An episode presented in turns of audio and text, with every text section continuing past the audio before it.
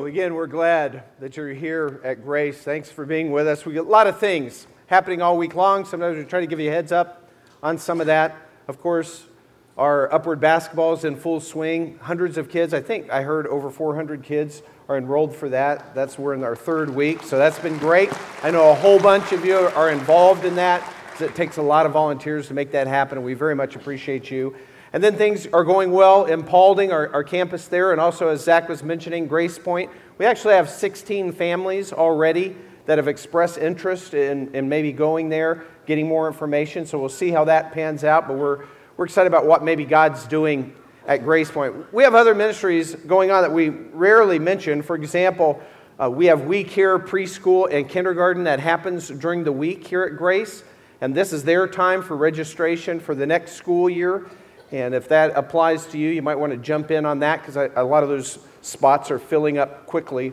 But a lot of things going on. We're excited. Of course, tonight is Fight Club, and I'm, I'm pumped up about Fight Club. So we've got that happening, and you hear a little bit about that. It's, we call it our kickoff event, 10 o'clock tonight.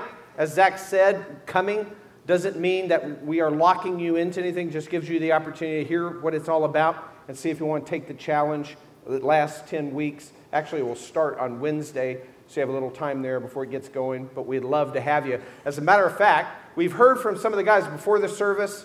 I think we heard from Shane and Nick, and then a while ago, we heard from Chris. But some of you might want to hear a wife's perspective. Anybody want to hear that? Yeah, you will. Now, tune in. Uh, this is Amy Spell. She talks fast. You got to hear it. She's hilarious. You got to check it out.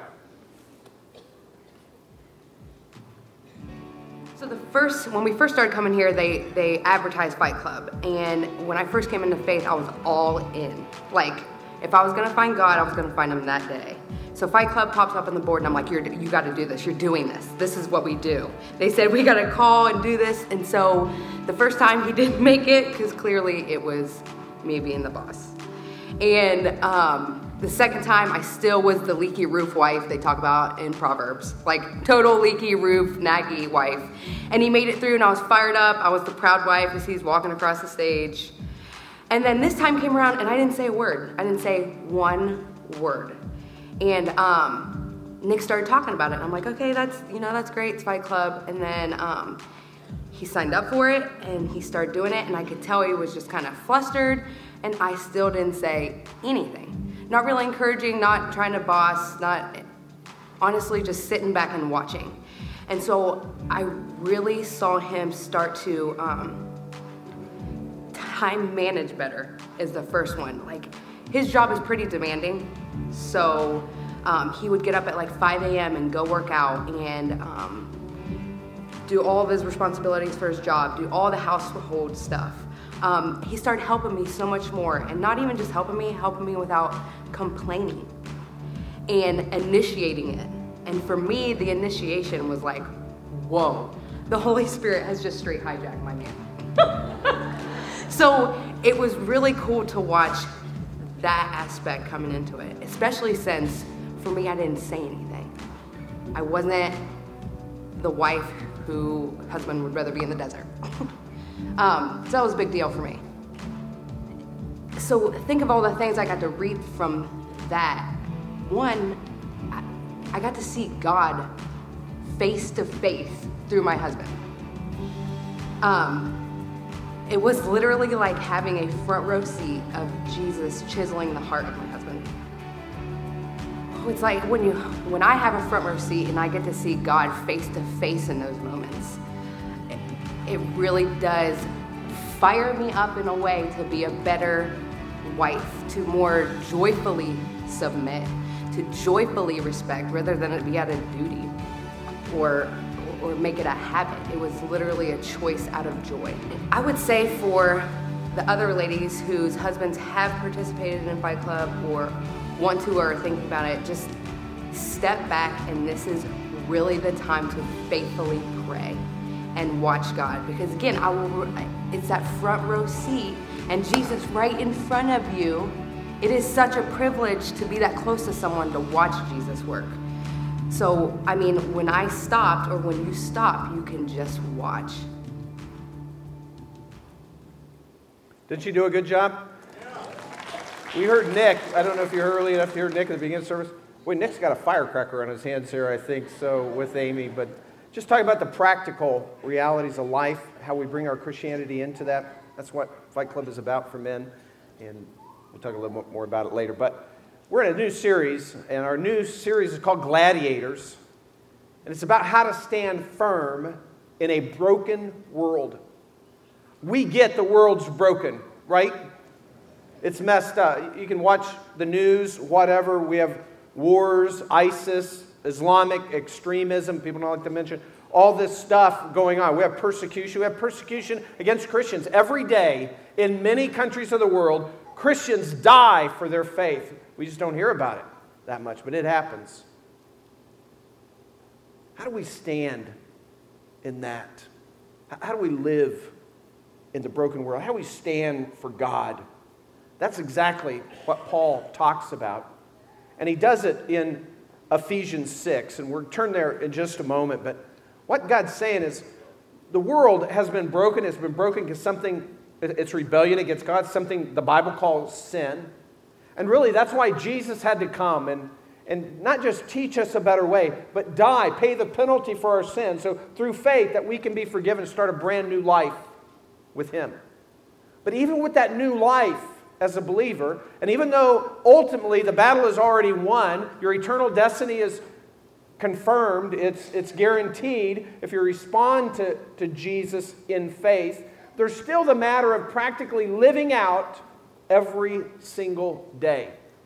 And that's what Ephesians 6, that's what Ephesians 6, Gladiators, is all about. Now, I got to tell you, this passage of Scripture, it's a little dark because it talks about our struggle. It mentions the devil and the devil's attacks on us. And, and, we, don't, we don't talk a lot about the devil. You know, we, we talk a lot more about Jesus, just like the Bible does. That doesn't mean the devil is not a reality. As a matter of fact, he is. And don't want to get all, all freaky on you or anything, but Satan is, is a reality, and we need to talk about that and what we do, what we are to do, what God tells us to do in light of that reality. And that's a little bit what we're going to talk about. The Bible has a maybe a much more complex view of evil than people realize. That basically evil comes from three sources. One is just simply called the world, and that's the system of the world, the world's systems that tend toward evil, toward wrong. And then the second source is the flesh, that's inside of all of us the, the broken part in us that we've inherited because of sin. And then the third is Satan or the devil, a, an actual, real, malevolent force arrayed against us. And there is a danger in treating the devil like Bigfoot or the Loch Ness Monster. Yeah, we hear about it, but we're not buying it. There's a danger in that.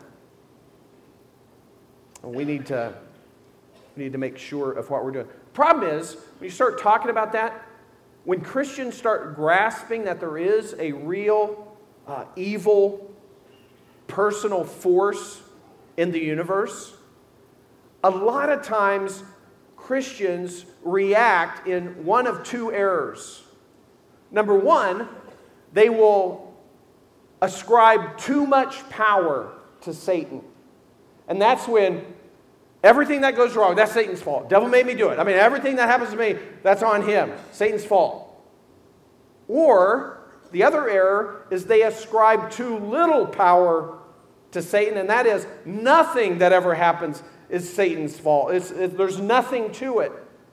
It's, he, he's, he's the boogeyman. He's Loch Ness Monster. It's not even real, kind of a thing.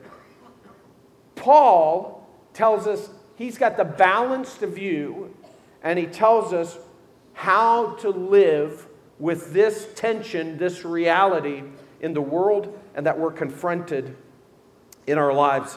I know for us, we hear about the devil and Satan. To us, that, that sounds just a little, a little off, a little different in our culture, like a Stephen King novel. But it's real. And here's what he says. Uh, in Ephesians chapter 6, I want us to pick up reading in verse 10. Finally, be strong in the Lord and in the strength of his might. Put on the full armor of God so that you will be able to stand firm against the schemes of the devil. For our struggle is not against flesh and blood, but against the rulers, against the powers, against the world forces of this darkness, against the spiritual forces of wickedness in heavenly places. Therefore, take up the full armor of God so that you will be able to resist in the evil day and having done everything to stand firm. Stand firm, therefore, having girded your loins with truth and having put on the breastplate of righteousness, and having shod your feet with the preparation of the gospel of peace. In addition to all, taking up the shield of faith, with which you will be able to extinguish all the flaming arrows of the evil one. And take the helmet of salvation and the sword of the Spirit, which is the Word of God.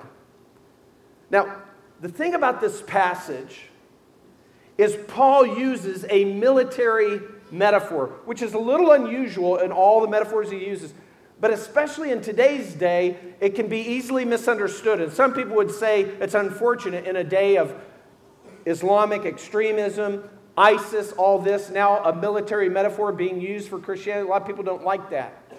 But the Bible uses all kinds of metaphors, right? Plants, animals, athletics, relationships, family. We have all these metaphors. Military metaphors are less used, but they're used as a tool to communicate something to us, and that's exactly what Paul is trying to do. And I think that Paul used specifically this military metaphor to teach us three realities that we need to know as believers. Number one, you're under command.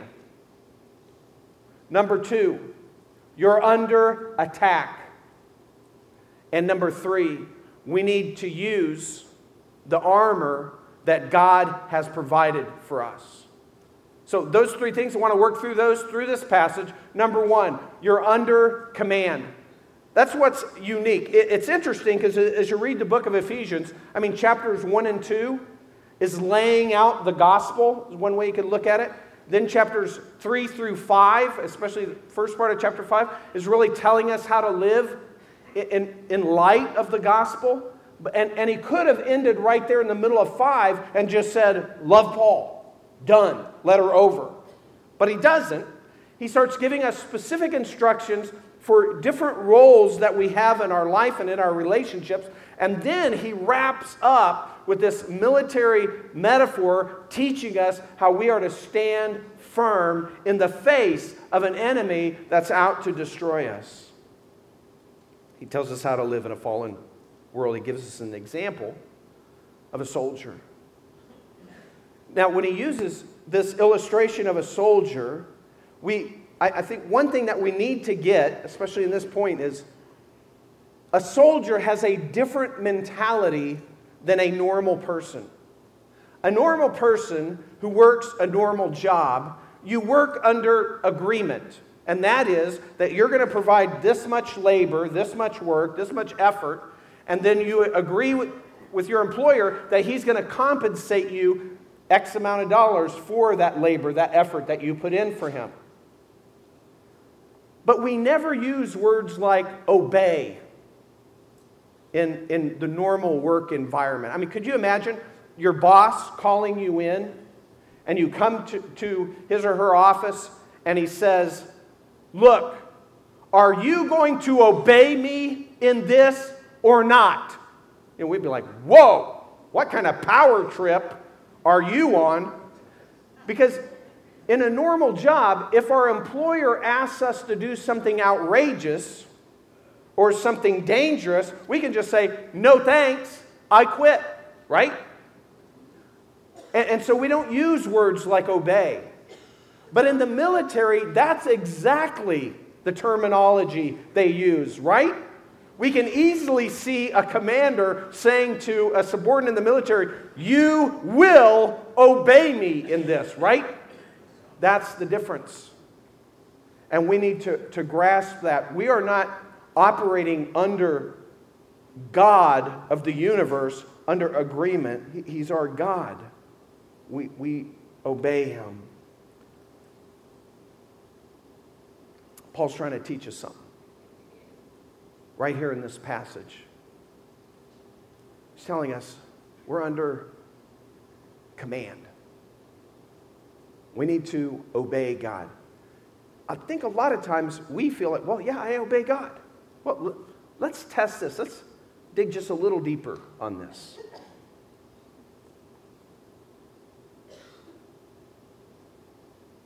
First test. When's the last time that you did something that you really, really, really, really didn't want to do, but you only did it because God said to do it? Because that's what it means to be under command.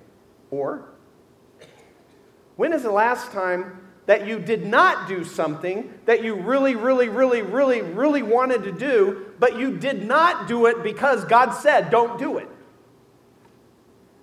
Because if you can't look through your life and see some of those things happening, then the danger is that maybe you're just serving God and living under God and sort of under agreement rather than under our Savior, our Lord, our God.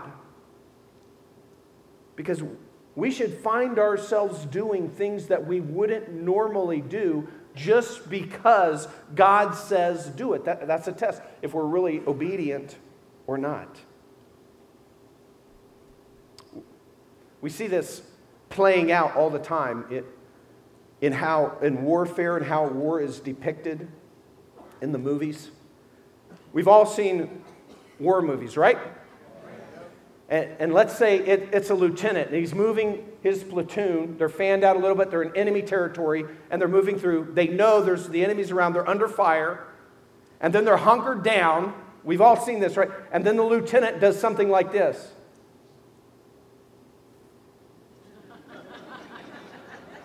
You know, he signals two guys, get up, go, you know, go around, try to flank, whatever. And then what happens? Two guys over there jump up and they start moving.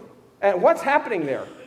Well, the lieutenant's sending them to do something, and, and he's sending them somewhere, and basically, they, they don't know what's over there, right?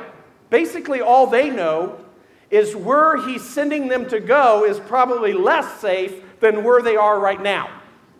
But yet they get up and they do it. Why? Because they're under command. What you never see in the movies is the lieutenant doing this, and then the guys doing this. you know, you just don't see that, right? I mean, that's what we would expect. That's how it happened in a regular job. No way! You go do that. You're crazy. Why does that happen? Because they're under command. We are under command in the same exact way. And we need to constantly remind ourselves that Jesus is not just our boss, He's our Lord. And He demands obedience, not just agreement. And, and, you know what? And obedience, although it's hard, it's the best thing for us. That's how God operates in our lives.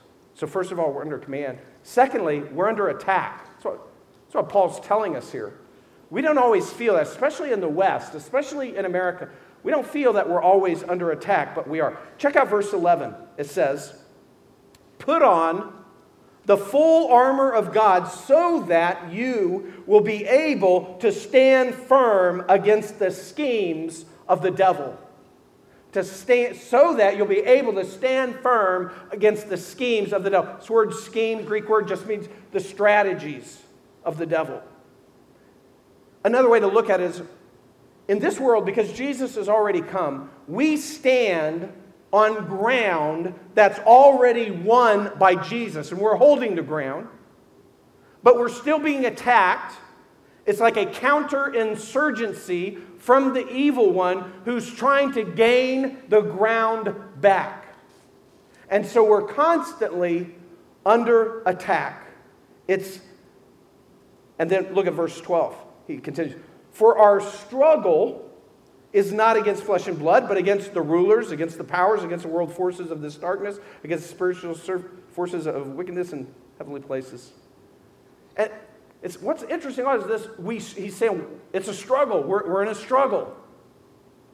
The word struggle, if you were reading this in Greek, you would notice he's using a, a word that we don't expect because there's a lot of words for warfare and battle, and he doesn't use that. Actually, Paul uses a word that only appears this only, this is the only time that it appears in the New Testament. And it's a really easy word for us to understand. It's the word wrestle. Because they had the Olympic Games, they had wrestling, is using that word. Nowhere else in the New, New Testament. And he shifts. And a lot of people wonder okay, you, you, had the military metaphor going and now you shifted to wrestling. Why'd you do that? And it's a sudden shift and it's not the word we expect. And there's a reason that he's doing that. Why is he doing it? I remember uh, I, I, I, wrestled a little bit when I was in ninth grade wrestling. It's the first year of wrestling. I didn't know much. I was brand new at wrestling. I barely made the team to go travel to another school. If you ever seen a wrestling match, the way they did back then is one team lined up, they, they sat in chairs on one side of the mat, and the other team on the other side of the mat, and they sat by their weight class. And so when the lighter guys are wrestling, the rest of us are sitting and we're looking over at the other guy that we're going to wrestle. And we're sizing them up. You know what I'm saying? So I'm looking over, and there's this muscle bound kid that looks like he belongs in the weight class higher. He actually looks be- bigger than the guy in the higher class sitting next to him. And I'm going, well, they're probably just in the wrong seat. no. So it comes time for me to wrestle. This guy jumps up. I'm like, oh. He, and, and I'm getting ready. I'm clearly outmatched. The guy actually drops down as they call us to the mat and does 50 push ups before we meet on the mat. You know, and my whole team knows I don't have a chance. this guy, you know, he's, he's confident. He, he's stronger than I am. He's more experienced than I am. He's more confident than I am.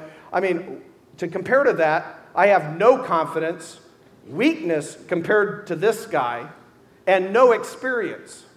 What I have is what coaches call scrappy. You know, so scrappy. So I go out there, and the whole team, they're basically going, well, clearly Kevin is outmatched. So we'll just hope that, you know, if he loses, they get so many points, but if he gets pinned, if he gets stuck, then that's even more points. Maybe, maybe he can last and not get stuck. I mean, they say wrestling is a team sport. It's really not.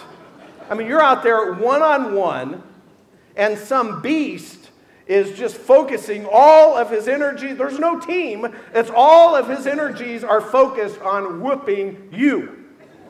And so he drugged me and threw me like a rag doll for three periods. And this is going to be one, you're probably thinking, then tell the story how you came. No, he stuck me like Moses to a flannel graph. I mean, bam, third, third period, I was done. And I'm wondering, why didn't I just let him stick me in the first period and save myself the beating that I've taken for the last 15 minutes? It was a massacre. Let me, please don't state that. He's using this term, think about wrestling. I never really wanted to wrestle. Bunch of sweaty guys, you know, mauling each other. It's just, I, I did it because I thought maybe this would make me a little tougher, you know, so I, I did wrestling. I just, I forced myself to do it. What's Paul saying here? He's got this military metaphor going, and then he shifts and he's like, because you're, you're in a wrestling match. What he's telling us is this, this is a close, sweaty, intimate, hand to hand fight for your life that you're engaged in. That's the picture that Paul is, is putting out there for us. And when you wrestle, and we do, when we wrestle with Satan, there is always a winner and a loser. A winner and a loser every time. And, and it's because that we're under, we're under command, we're under attack. And because we're under command, under attack, we need to put on the full armor of what God provides for us so that we can have power. Power of His mighty power is what it says. And we need to learn how to put on this armor piece by piece so we can make use the great power that God makes available to us. It's at our disposal. It's God's armor, it's not our stuff. Satan is a supernatural, powerful, malevolent force who hates us and hates the God we serve. And you need God's armor because your scrappiness is not going to get it done. You are outclassed without God's help. Your willpower, your intellect, your desire, not going to stand up. It will be a massacre.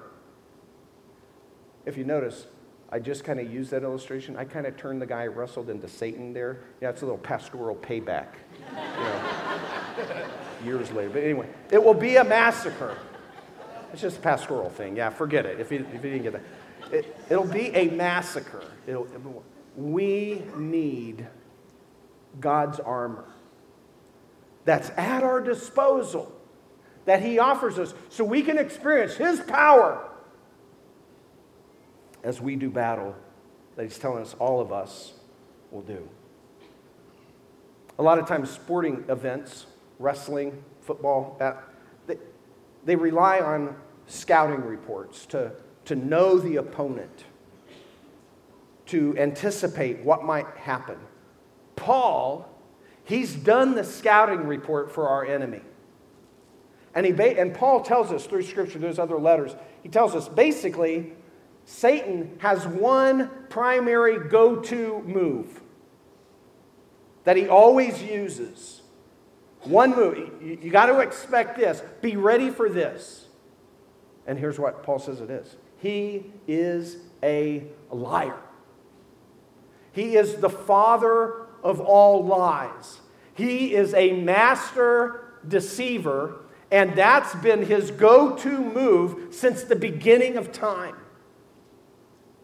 Remember the garden? Adam and Eve. Perfect garden. Everything's right. God says, just for obedience, one tree, one tree, this is the only tree, don't eat from this. Everything else is yours. Just one thing, no. And here comes Satan. And what's he say?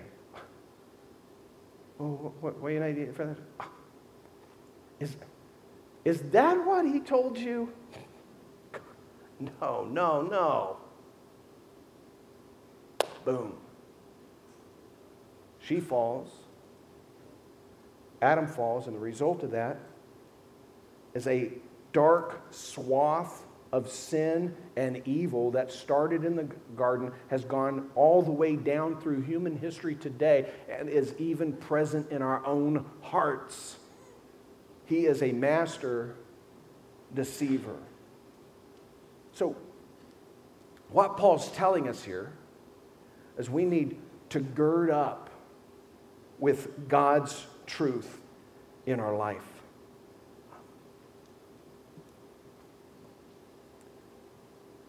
The trouble is, there's a lot of deception in our world. There's a lot of lies in our world. We, we see that probably every day. If you watch TV, probably just about every commercial you see lies.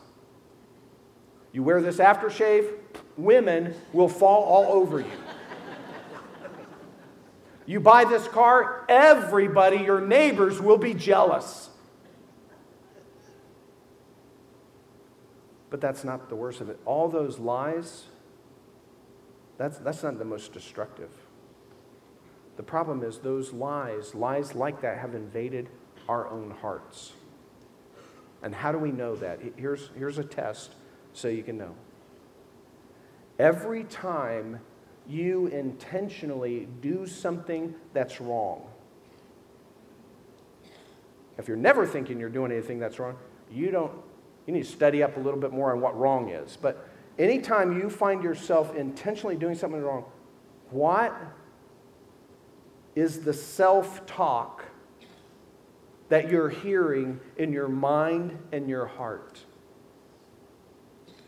These are the lies that have entered our hearts, our lives. For example, before you do something that's wrong, that God says not to do, we tell our things things like this. Well, it's just this one time. This isn't so bad compared to other things that I could be doing. I'm different than most people. I have a bigger need in this area. Nobody understands where I'm coming from. This, if, if I do this, I will get some satisfaction that I very much need.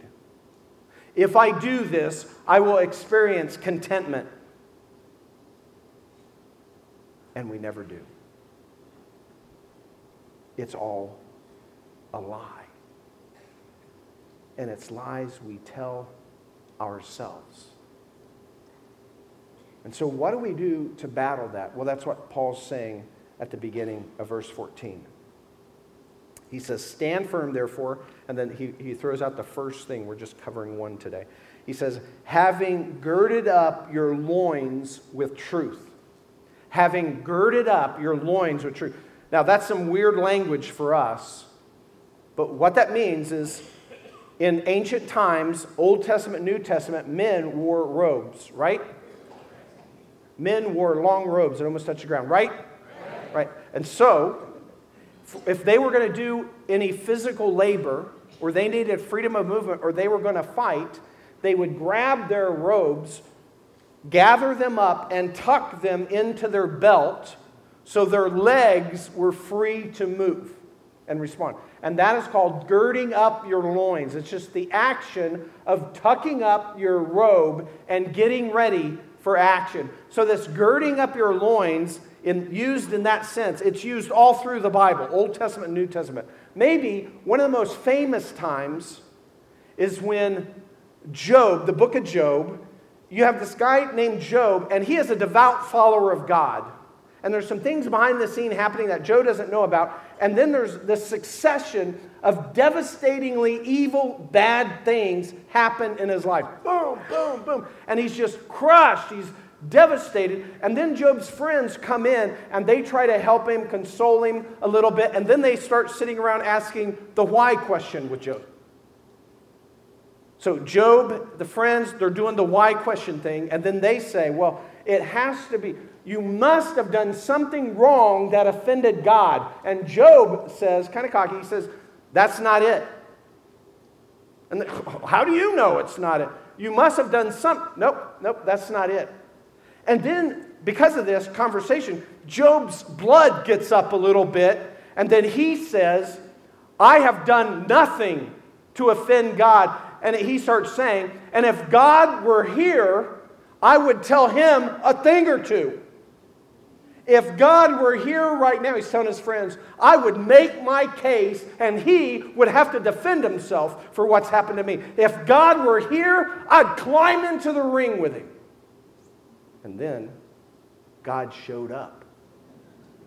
And God says, Tuck in your robe, Job, because we're going to do this thing.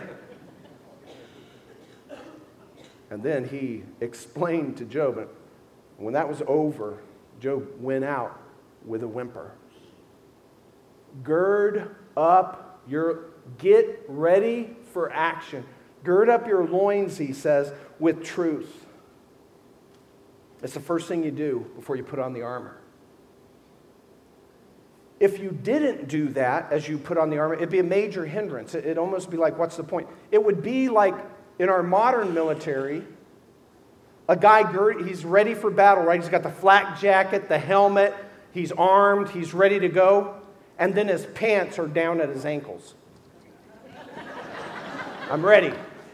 You know, it's the same picture.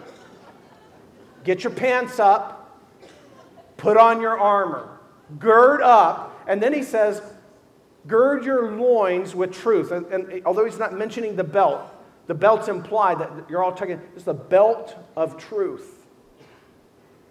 That's what he's saying. You got to believe God's truth. You got to know it. You got to believe it. You got to ingest it. You got to make it personal. You got to apply it. Because you need God's truth to counteract all the lies that you hear, but even the lies that you tell yourself. Got to have God's truth. You got to have that discipline.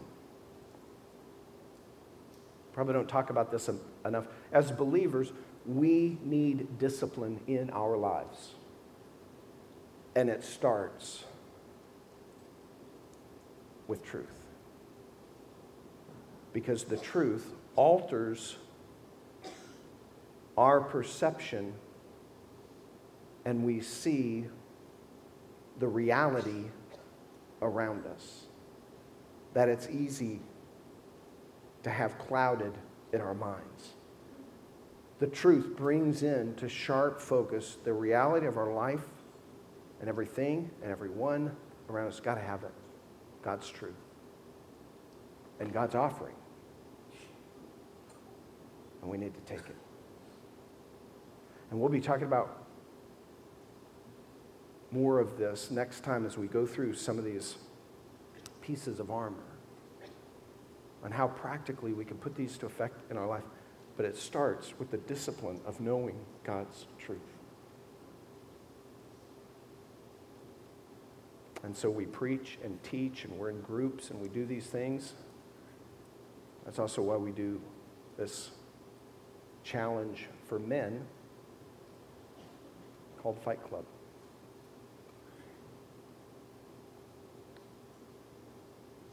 I want you to hear from one more guy. And if you're feeling, as we go into this, seems like a commercial. Right, yeah, it's like a commercial, only it's a true one. One more leader, of Fight Club. His name's Troy Clapp. One way Fight Club's impacted me is that it helps me with day to day things like spending time in the Word and prayer time. Another way is like with my wife, with my crazy work schedule. It helps discipline myself to spend time with her. One of the best parts about Fight Club is being able to spur other men on and being an encouragement to other people. Often we get relaxed and we want to give up, but I think the the best thing we can do is just to encourage one another and, and push each other not to, not to give up. One of the issues we have is men will often get relaxed or lazy, and we feel like things are too busy or we don't have enough time. When, if you think about time, there's men that are way busier than you are. And when you think that your plate is full, someone's plate, they're t- carrying two more plates than you have. I think that the discipline of Fight Club is necessary. I think that even if we're tired now, we need to, you know, keep fighting and, and keep going. In the next Fight Club, we need to enter back into it and, and do our best to finish it again. I told my wife that if I ever decided not to do Fight Club, that she needed to kick me in the butt and send me out the door and to, to go to the kickoff event because I feel in my life it's necessary that I need the discipline and it just helps me be a better husband and a better father.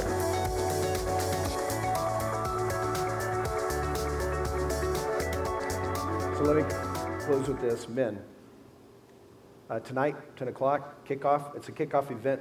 We don't have very many meetings. If you don't have time, we get no time. We understand that. There's actually after our kickoff event, which hasn't even started yet, there's just two times we get together in 10 weeks in the middle and at the end. All the rest of it is uh, why are we doing it at 10 o'clock?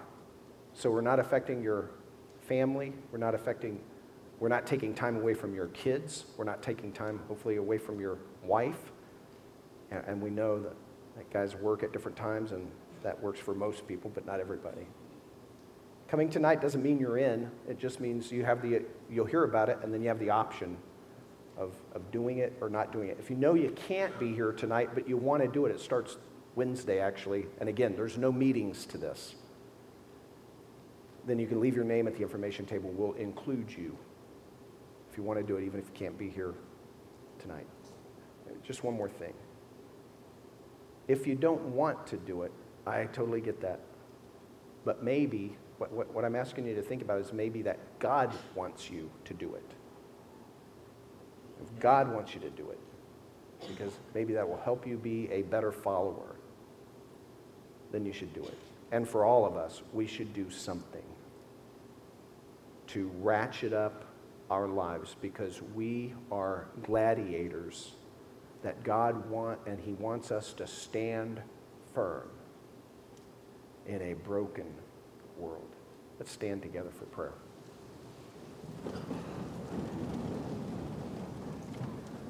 Father God, we, we thank you for your goodness. We thank you for loving us. It overwhelms us. Lord, we thank you. And we heard people sing about that today. And Lord, that you offer us grace and forgiveness from our sin, even though none of us deserve it. And, and you just, you offer it as a gift of grace that we simply respond. We receive it just by faith. God, we thank you for that greatest gift. And, and once we receive that, that our eternal destiny, it's locked down. But still, Lord, you're telling us that, that it's a struggle in this world and we need to be prepared. And God, we thank you for that. Lord, thanks for loving us. Thanks you for giving us the information and giving us the armor that we need to stand firm in a broken world for our families, Lord, for our church, but most of all for our Savior. In Christ's name we pray. Amen. We're going to continue in Gladiators next Sunday, and we will not talk about Fight Club. I'll see you then.